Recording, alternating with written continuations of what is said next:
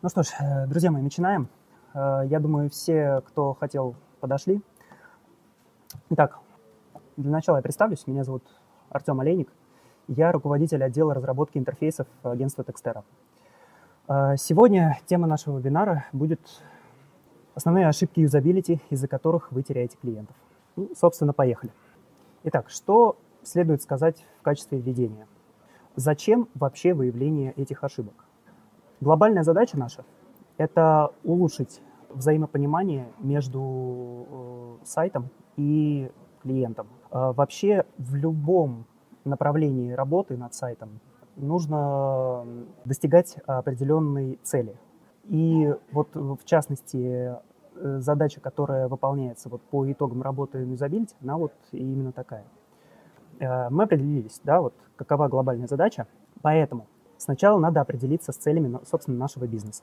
То есть, что мы перед собой ставим, какие цели? Э, это увеличение количества продаж, увеличение там, качества заявок. У кого-то, возможно, это будет просто улучшение там, имиджа компании. Такое тоже было в нашей практике.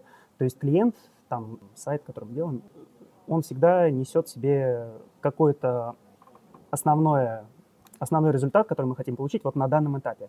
Вот э, из этого проистекает э, не только результат работ по юзабилити, на самом деле, из этого э, проистекает результат по всем остальным работам. И поскольку я все-таки говорю в контексте нашей компании, да, я буду делиться, собственно, своим опытом, сразу скажу, э, если мы комплексно занимаемся сайтом, да, то работы по выявлению ошибок по юзабилити рекомендуется, рекомендуется производить по результатам собранной уже семантики и желательно составленной карты релевантности. Значит, если кратко, это документ такой, который собирается по запросам, да, которые будут актуальны для нашего сайта, то есть составляются они по разделам, и в дальнейшем на их основе э, строится структура и выстраивается стратегия, если кратко. Э, поподробнее вы можете почитать э, в блоге нашем Текстере. То есть у нас уже хороший опыт по составлению этих документов. Ну а я, с вашего позволения, продолжу. Значит, э, определяемся с целями.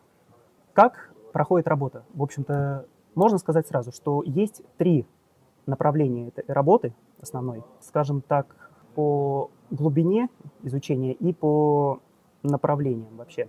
Сейчас поясню по порядку. Первое – самостоятельная оценка – ну, здесь все просто. Вы должны поставить себя на место пользователя. То есть вот э, элементарно узнать, что вас смущает, то есть э, для себя понять, какие у вас есть неудобства. Я сейчас э, вот остановлюсь на этом моменте немножко подробно. В данном случае я говорю о неудобствах каких-то и проблемах именно с точки зрения интерфейса, но не касающихся технической части.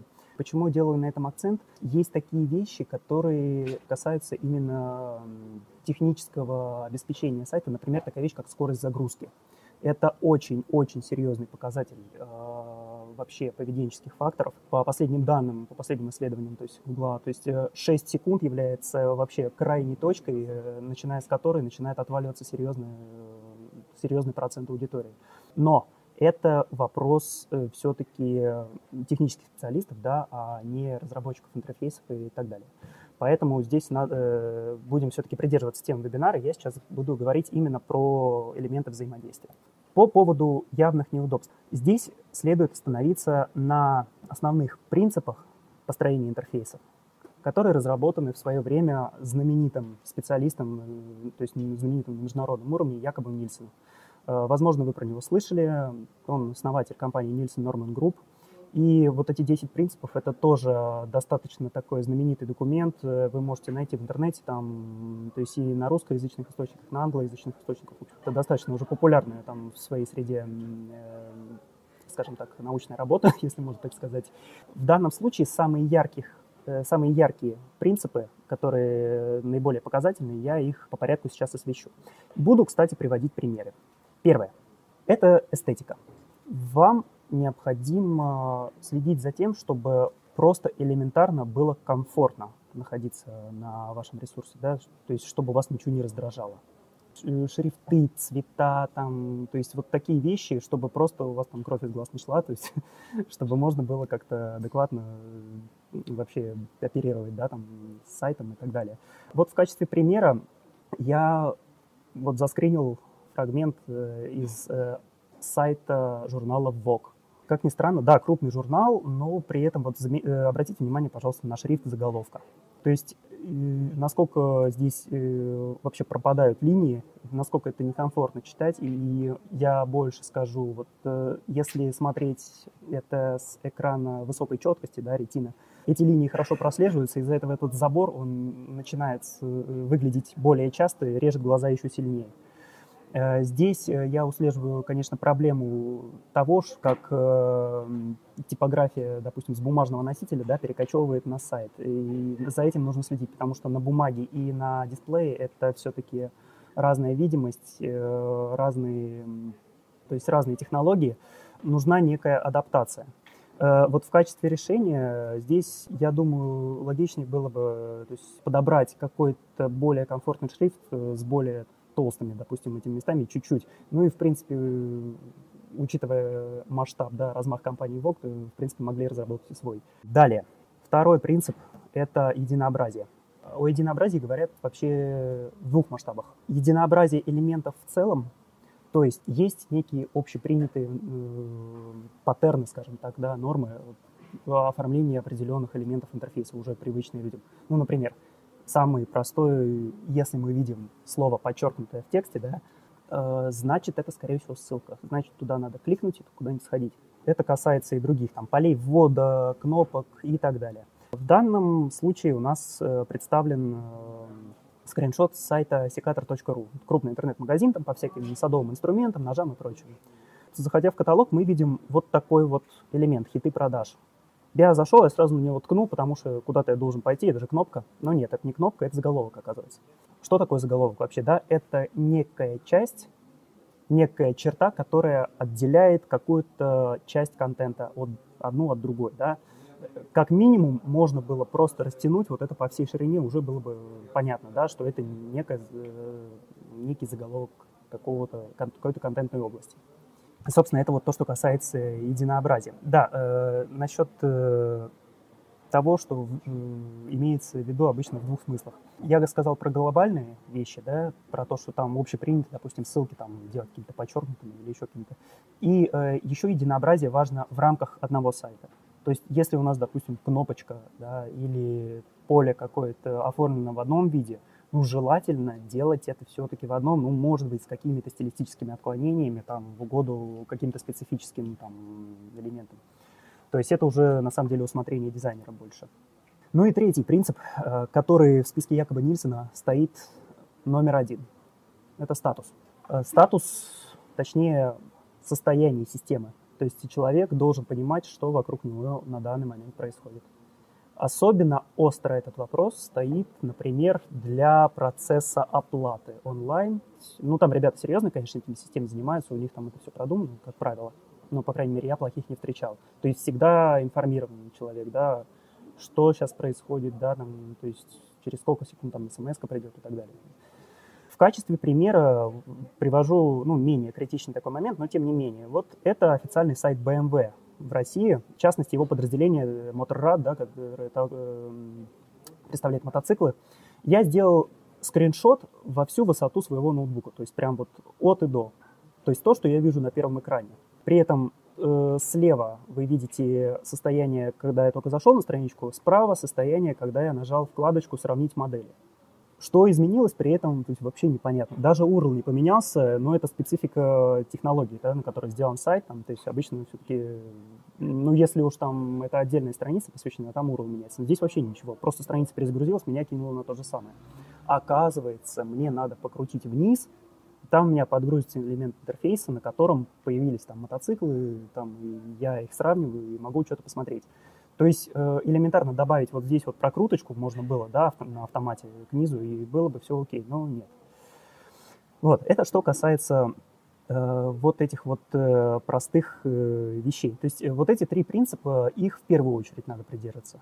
Вообще, если мы говорим о таких вот монстрах, да, мировых гигантах, то есть там BMW, VOG, там понятно, да, что у них э, не думаю, что если сейчас вот э, посмотрит этот вебинар кто-то там из Баварии, там какой-нибудь маркетолог схватится за сердце, скажет, майн год, у меня все плохо, там с продажи упадут, там, э, там людям уже сто лет, там, они делают замечательную технику, и, в общем-то, ничего есть не случится. Но я акцентирую внимание, что вот такие ошибки, они часто появляются на молодых сайтах, да, которые там только-только появились, да, и допускают такие вот проблемы. Ну ладно, оставим немцев в покое, продолжим. Итак, второе направление, по которому следует выявлять ошибки, это системы статистики. Системы статистики самые знаменитые э, Яндекс, Метрика и Google Analytics. Их вообще устанавливают все, кто хочет как-то более-менее отслеживать э, ситуацию по сайту, более-менее нормально продвигаться. То есть это уже, я даже, честно говоря, не беру сейчас как-то в расчет ситуацию, что их нет. Это они просто должны быть, э, потому что это залог ну, просто нормальной работы какого-то, то есть нормальной оценки, нормального контроля да, за ресурсом. То есть за сайтом нужно следить. И вот э, панели веб-мастеров и системы статистики — это вот одно из э, базовых таких предприятий, которые следует провести. Итак, рассмотрим поподробнее, что следует изучать. Во-первых, целевая аудитория. Целевая аудитория, она специфична, да, и делится э, по разным принципам. В частности, ну, я сейчас буду э, рассказывать на примере Яндекс Метрики, но в аналитике это то же самое есть. Я на слайде указал скриншот, да, то есть, э, то есть как выглядит интерфейс метрики, да, по целевой аудитории, и пару слов, да, о том, как это нам может помочь. То есть, например, если мы знаем, что у пожилых людей там, или у детей там, несколько там другое восприятие элементов интерфейса, да, и не надо очень сложно, и не надо какие-то там непонятные штуки. То есть, э, допустим, пожилой человек, который там, он может не понять, допустим, что там с планшета, если он зашел, там кнопочка меню, верхняя знаменитая, да, там три полосочки, как мы видим на мобильных версиях, это меню. Желательно, если мы учитываем целевую аудиторию, там, пожилых людей, написать маленьким буквами, что это меню, это уже будет лучше шрифты там лучше сделать побольше, ну и так далее. Касательно пола, там вообще интересная история. Тут чисто биология. Э, мужчины и женщины — это существа разные. У них зрение устроено по-другому. У женщин, как вы знаете, периферическое развито больше. То есть э, женщина сильнее акцентируется на деталях окружающих. Мужчина, наоборот, он как-то э, больше склонен видеть какой-то посыл, да, какую-то цель, он там по природе там, охотник и так далее. То есть вот это тоже можно учитывать. Ну, например, если мы строим э, страничку каталога интернет-магазина, то э, если наша основная целевая аудитория, там, подавляющая это девушки, то можно не бояться чуть-чуть перегрузить страницу всякими интересными плюшками, там, то есть баннерочки какие-то с акциями, там, да, или еще что-то такое. То есть, э, чтобы это все ярко, все интересно, все хочется схватить, попробовать, и обязательно, чтобы на превьюшках, карточках товаров была э, возможность быстро посмотреть и быстро положить в корзину, потому что это интересно, это вот это хочу, вот это хочу и вот это хочу, да. Э, если там целевая аудитория, наоборот, там серьезные мужчины какие-нибудь в возрасте, то наоборот, надо делать что-то более последовательно, да, без лишних каких-то элементов, чтобы то есть человек не отвлекался, просто спокойно шел к конверсионным действиям. А, далее, показатели отказов. Тоже важный момент, но отказы, это, в общем-то, говорит само за себя. А, если слишком много народу приходит на страницу, ничего не делает и уходит, ну, значит, что-то там не так. В частности, в Яндекс Метрике, да, можно э, выставить фильтр. Насколько я помню, там э, из коробки прям, то есть как только устанавливается, там есть уже по умолчанию такой фильтр, но если нет, то есть это можно там с боковой панельки вытащить его и посмотреть по отдельным страничкам. Э, далее, когда мы вот с этим всем ознакомились, можем перейти к частным инструментам, которые есть вот только либо в метрике, либо в аналитике. Пройдемся немножко по ним. WebVisor. WebVisor — это отличная такая вещь, которая в Яндексе нам записывает мультики про то, как ведут себя пользователи. Куча видеороликов, которые можно там отсортировать по таймингу, по браузеру, по поисковому, поисковой системе, источнику захода. Даже поисковые запросы там фигурируют. И э, каждый этот видеоролик, он дает вам скрин экрана, на котором мы видим, как э, вот курсорчик вот этот цветной, да, который на скриншоте показан, перемещается по траекториям. Вот траектории показаны зелененькими, а красной точечкой вот вверху показан клик, соответственно.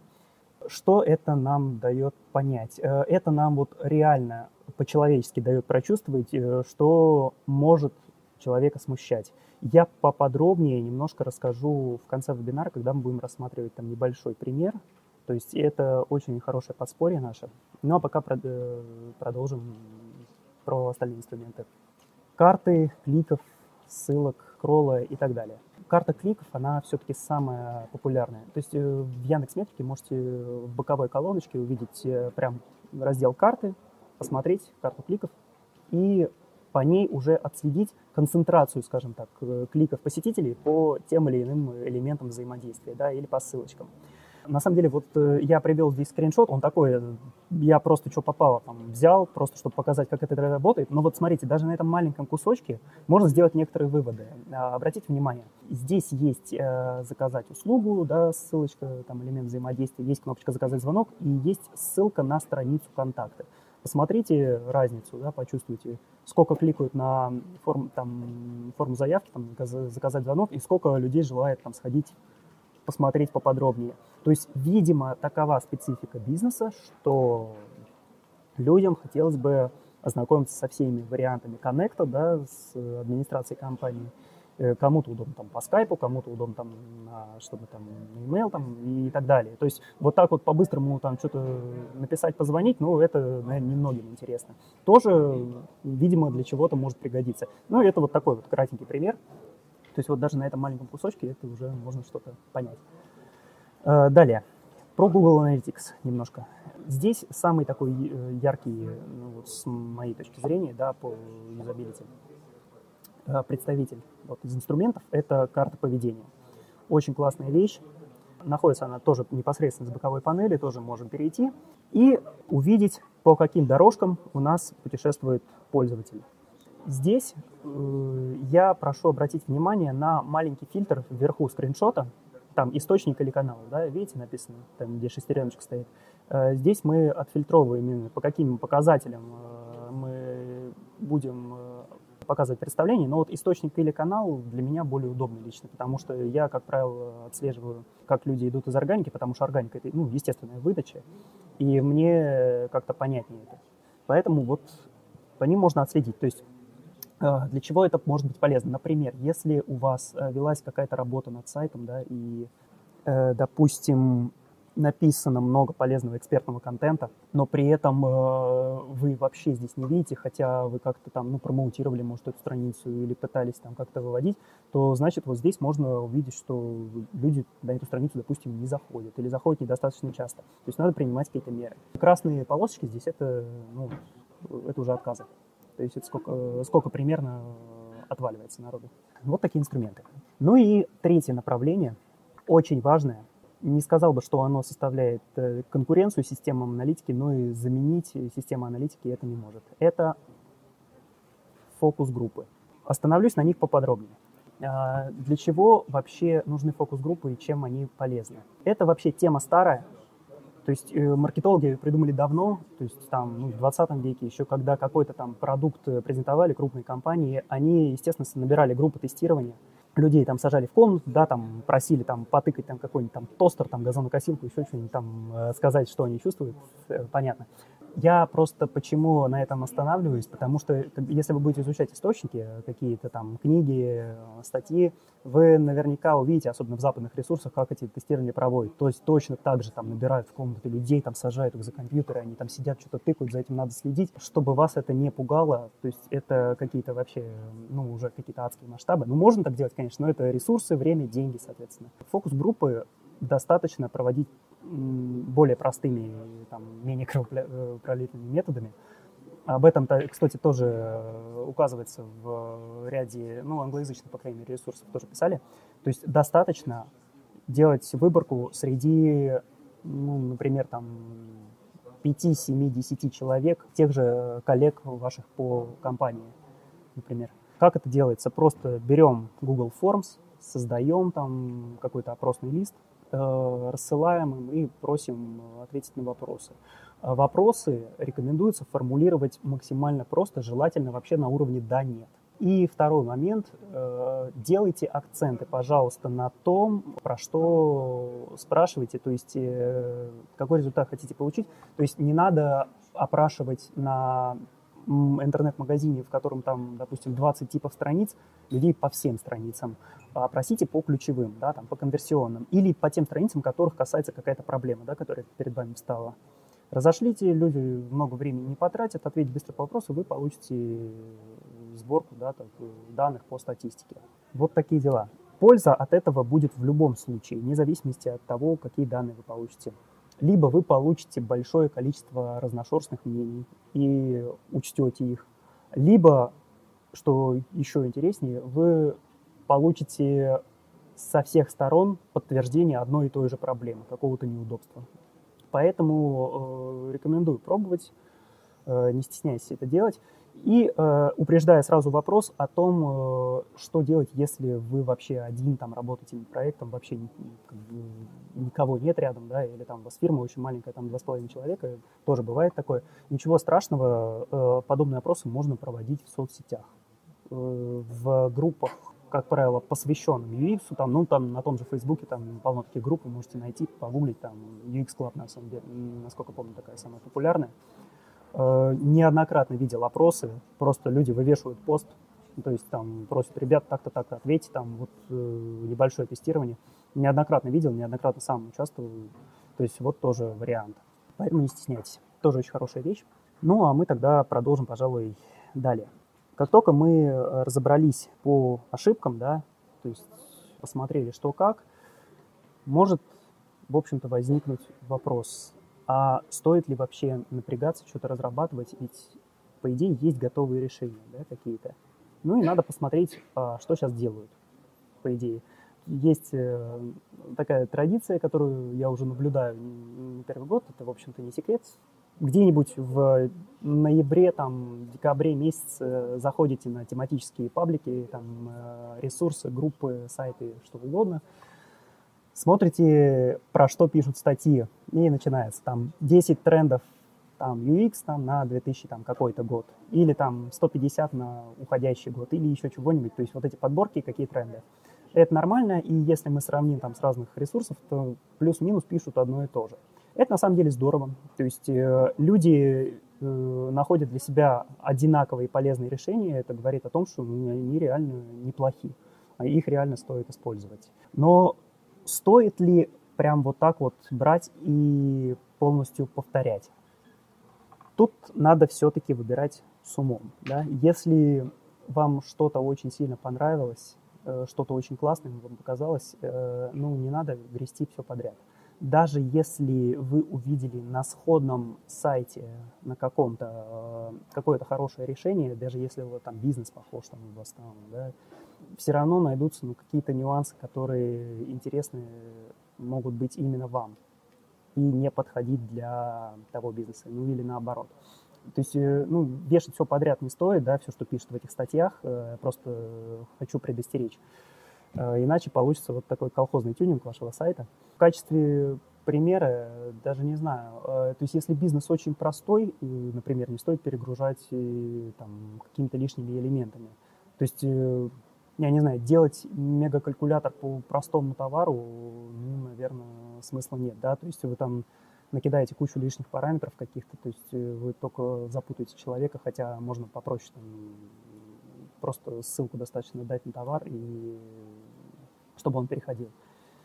Ну, там в особо критических случаях там всякое бывает. Там, то есть сейчас э, вот э, возможны интеграции 3D-моделей, если у вас там элементарный какой-то сайт там по, я не знаю, э, разведению там декоративных там мышей каких-нибудь там или еще чего-нибудь, а вы воткнете туда там трехмерную какую-нибудь визуализацию, которая будет там дорого стоить, да, то есть там, специальный сервис нужен для этого, или там, не дай бог, еще вы сами будете это делать.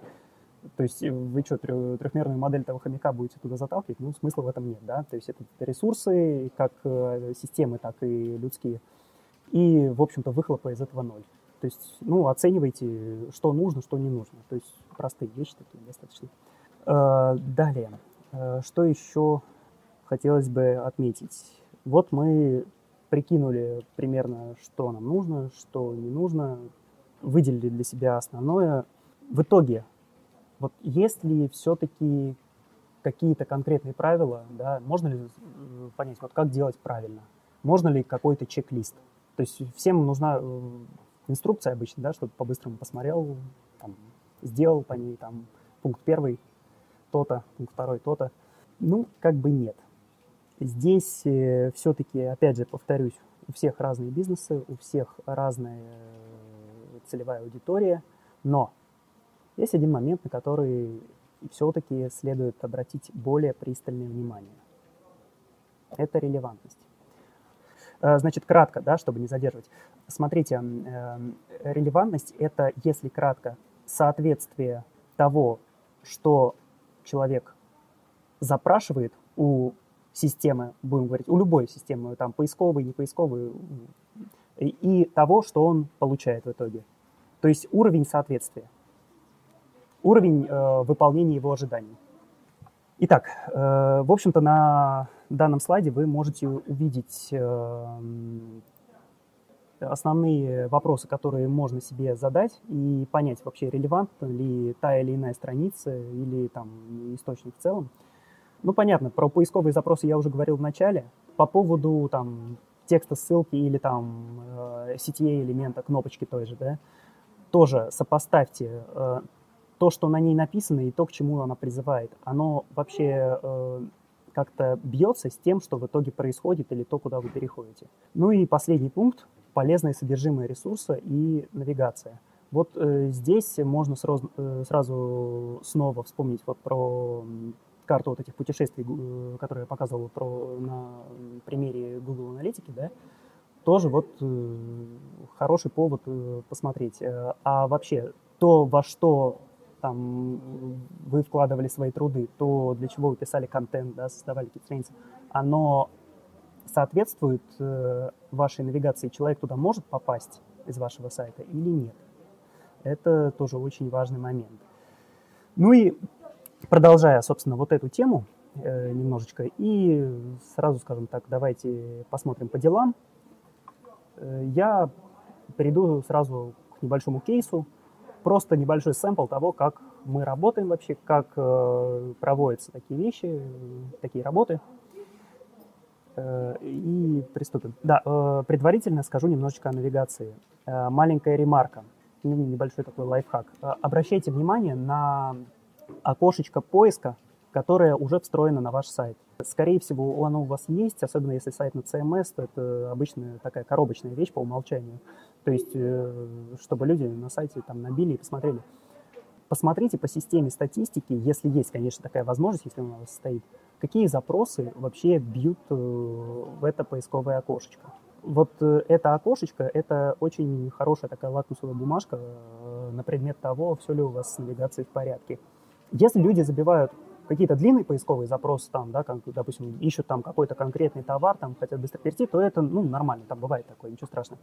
Но если начинают искать какие-то примитивные вещи, то есть там запросы из одного слова, то это уже тревожный звоночек, об этом уже надо задуматься. То есть, возможно, у вас ну, какая-то недоработка, у вас нету какого-то элемента интерфейса, который мог бы помочь человеку по-быстрому перейти, он вынужден вот туда тыкаться. Поэтому вот обращайте внимание, пользуйтесь. Итак, давайте перейдем, собственно, к кейсу. То есть небольшой пример из практики. Речь пойдет о сайте по продаже алкогольной продукции. С чего началось? Мы провели аудит юзабилити. Есть у нас такая услуга, да, мы проводим такие работы. Выявили следующие факты. Первое. В разделе каталога и в шапке сайта присутствуют фильтры. Фильтры достаточно подробные. Вот вот такой вот фильтр огромный в шапке и вот такой в разделе каталога. Смотрите, вот очень много параметров, во-первых, и они, как правило, состоят из одного слова, то есть это такой большой-большой конструктор. Хотя э, здесь следует, опять же, учитывать все-таки специфику да, целевой аудитории. Это алкоголь. То есть вот такой гигантский конфигуратор для, для алкоголя. Далее люди, пришедшие из органического поиска, вот э, достаточно долго искали страницу каталога. Это вот как раз мы выявили э, с помощью веб-визора. Сделав небольшую выборку, по отказам, то есть это вот мы замерили где-то 30 секунд, проанализировали э, что-то в районе там 20-30 э, вот таких вот отказных вот этих вот роликов, мы увидели, что люди просто листают, листают и теряются. Очень многое. То есть это вот послужило тревожным звоночком, хотя фильтры вот они, да, вот они лежат там, пожалуйста. Далее, когда выявляется проблема, обычно следует гипотеза. Именно так, друзья мои, то есть э, только на гипотезу мы можем полагаться. К сожалению, там стопроцентного какого-то решения никогда не бывает. Все, что мы можем сделать, это хорошо провести свою работу, продумать и выявить наиболее вероятный путь решения. Стопроцентного решения не бывает, то есть это как бы не техника, это все-таки такая штука не совсем конкретное. Но, тем не менее, стремиться к идеалу надо. Никто этого не отменял. Э, в общем-то, саму гипотезу я сформулировал. У нас слишком много данных, да, слишком много разных вот этих вот параметров, которые надо выбирать. Поэтому пользователю надо просто дать опорную точку некоторую. То есть некий промежуточный шажок, да, по которому он может прийти к какому-то какому-то результату, да, прийти то, что он ищет. Немножко помочь собраться с мыслями, скажем так, да, вот при всем этом ассортименте. Потому что дело ведь в чем? Втор... Э, опять же, я вспомню про наши системы статистики. Мы изучили целевую аудиторию. То есть, э, ну, у нас, в общем-то, данные от клиента были, да, кто такая целевая аудитория. То есть люди все-таки среднего достатка, ну, среднего, не, неплохо обеспеченные, скажем так. А они приходят э, приобрести хороший алкоголь. Просто. Там нету каких-то там эстетов, там, да, которые там различают там, сорта винограда с южного восточного склона и так далее. Ну, не совсем нет, но просто это не подавляющее большинство. Как правило, это вот люди просто хотят хороший продукт. А они не хотят париться сильно с этим. То есть э, им нужны какие-то вводные. Соответственно, вот из этого мы сделали вывод, что вот так можно помочь. Итак, вот изменения, которые мы внесли по результатам гипотезы. А, обратите внимание на скриншот. Э, здесь у нас идет заголовочек H1 вино, да, небольшое описание. Внизу идет тот самый фильтр, который стоял вот э, на э, странице каталога. И между ними идет то, что мы уже добавили. Это небольшие конкретные теги, соответствующие определенным запросам. Здесь, опять же, обращу внимание – Здесь мы провели все-таки тоже исследование, получили некоторые данные, какие из этих э, запросов, которые здесь выведены, э, могут быть более актуальны, по крайней мере, по нашим представлениям, по нашим данным. Э, грести сюда все, конечно, смысла нет, иначе там бы страница растянулась, я не знаю, там на, на несколько экранов, там вот это было бы гигантское облако, смысла это бы не принесло особо. То есть вот такая вещь у нас на первом экране, такой вспомогательный шажок. Ну и посмотрим э, результаты, да, которые мы получили. Вот, пожалуйста, карта кликов. Прошу обратить внимание вот на зеленые области. То есть два овальчика, цифра 1 и цифра 2.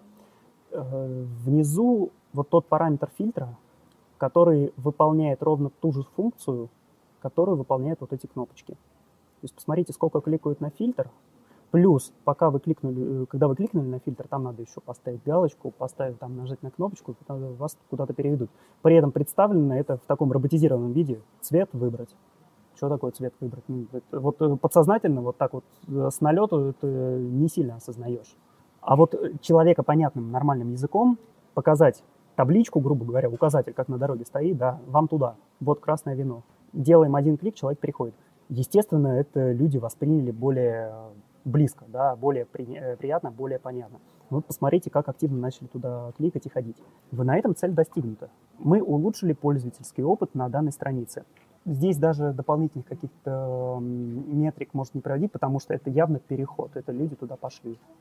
Если говорить вот о результатах, достигли ли мы там резкого там взлета продаж там или еще чего-то, ну, определенные метрики улучшились, э, но здесь нельзя стопроцентно гарантировать, э, была ли это целиком наша заслуга. Но какая-то часть в любом случае, какая-то часть из тех людей, которые блуждал на странице, в любом случае они туда попали, да, в любом случае они э, кликнули. То есть э, вот такими маленькими шажочками достигается э, на самом деле хороший результат. То есть вот такой вот небольшой пример из практики. Ну и продолжая э, говорить о человечности да, интерфейса, в общем-то можем немножечко подытожить. Э, есть еще один принцип Якоба Нильсона из этого списка, который э, я не озвучил в самом начале, вот оставил его напоследок. Человек должен чувствовать себя на сайте как в естественной среде. Э, дело в том, что мы живем с вами в такое время, что, знаете, и поисковые алгоритмы, и технологии, они развиваются в сторону близкую к людям, близкую к человеческому мышлению, если в частности говорить о поиске, да, роль поведенческих факторов растет вообще просто чудовищными шагами и в геометрической прогрессии просто летит. Возможно, скоро уже будут, я не знаю, просто куда там придут э, Google там и Яндекс, да, со своими нейросетями, э, со своим анализом данных.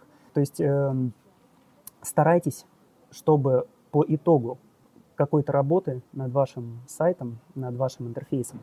У человека создавалось ощущение, или хотя бы стремитесь к этому, что он попадает не на какую-то страничку, да, собранную там кодом через какое-то устройство, а ощущение, что он приходит просто в другую среду, такую же, как там атмосфера, воздух, там вода, земля и так далее. То есть это уже настолько прониклось и настолько интегрировалось и продолжает расти в этом направлении, что не обращать внимания на это просто нельзя. Вот такой вот небольшой доклад.